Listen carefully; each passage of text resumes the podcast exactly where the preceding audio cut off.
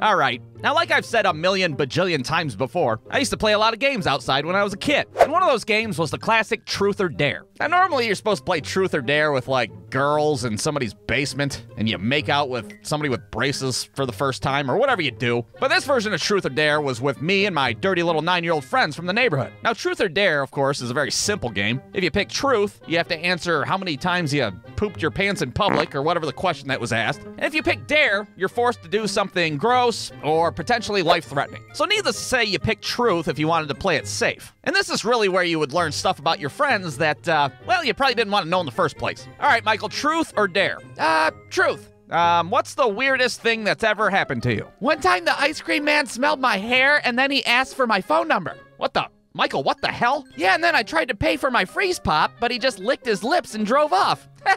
Uh, okay, well, that's pretty fucking weird. Anybody want to go next? And sometimes when we would play, we would do a little variation where one person would ask a question and everybody else had to answer it. All right, let's do uh, what's the most embarrassing moment of your life? Ready, go. Mine was the time I peed my pants during a spelling test. Mine was the time I fell off my bike and cried in front of my dad. Mine was the time my stepdad found me pooping in the sink. Dude, what the? Or maybe it was the time I ate nine tubes of chapstick and threw up at a Payless shoe store. Dude, fucking sick. Oh no, it's definitely the time I had to go to the ER when I shoved that Lego piece up my pee hole. All right, Michael, that is enough. You are not allowed to pick truth anymore. Holy hell. Now, of course, if you were more of a risk taker, you could option with dare. And being the dirty little bastards that we were, the dares would start out fairly trivial, but then eventually evolve into fucking borderline domestic terrorism. They'd start off simple like, Okay, I dare you to ding dong ditch the guy with the eye patch that lives down the street. Okay, I'll do it. Yeah? Hey, what the? Hey! Hey, you behind the bushes! Hey, I see you!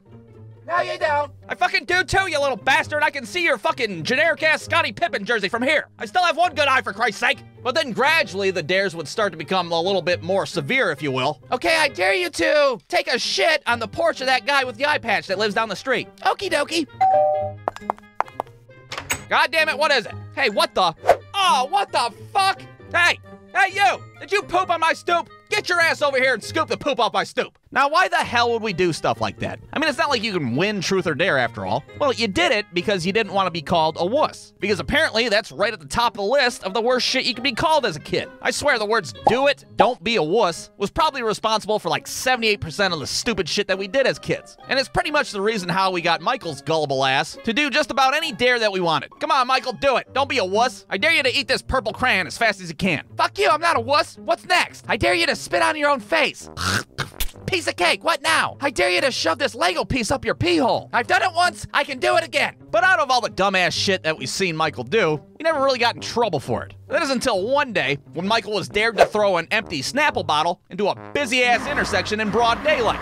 Yeah, clearly not a good idea. Like I said, borderline domestic terrorism wasn't off the table in Truth or Dare. And thinking back on it, I don't even think we told him to do it. I'm pretty sure Michael just dared himself like an idiot. Dare me to huck this Snapple bottle into oncoming traffic? What? No, Michael, what are you, nuts? What the fuck? Now, what followed next was a confrontation with the angriest man that I've ever seen in my short nine year old life. This guy runs out into the street, just leaves his car in the middle of traffic, and just starts losing his shit in the middle of broad daylight. Now, I don't know if you guys have ever been yelled at as a kid by a strange, angry man that you've never met before, so badly that it caused a little bit of pee to leave your body involuntarily, but it's quite the fucking experience to say the least. What the fuck did you throw at my Buick? Uh, it was a Snapple bottle? What are you fucking trying to kill somebody? Uh, we were just playing truth or dare. Yeah, well, here's a truth for you. If you ever huck something at my car again, I'm gonna burn down your house and kill the fucking family dog. Let me catch your little generic Scottie Pippen ass out in the streets again. I'll punch a nine year old. I'm not afraid of jail. So, uh, after that, needless to say, we were done with playing Truth or Dare. Uh, you guys want to go, like, play Duck Duck Goose or something instead? Uh, yeah, let's go fucking play Duck Duck Goose. Brewstew.com.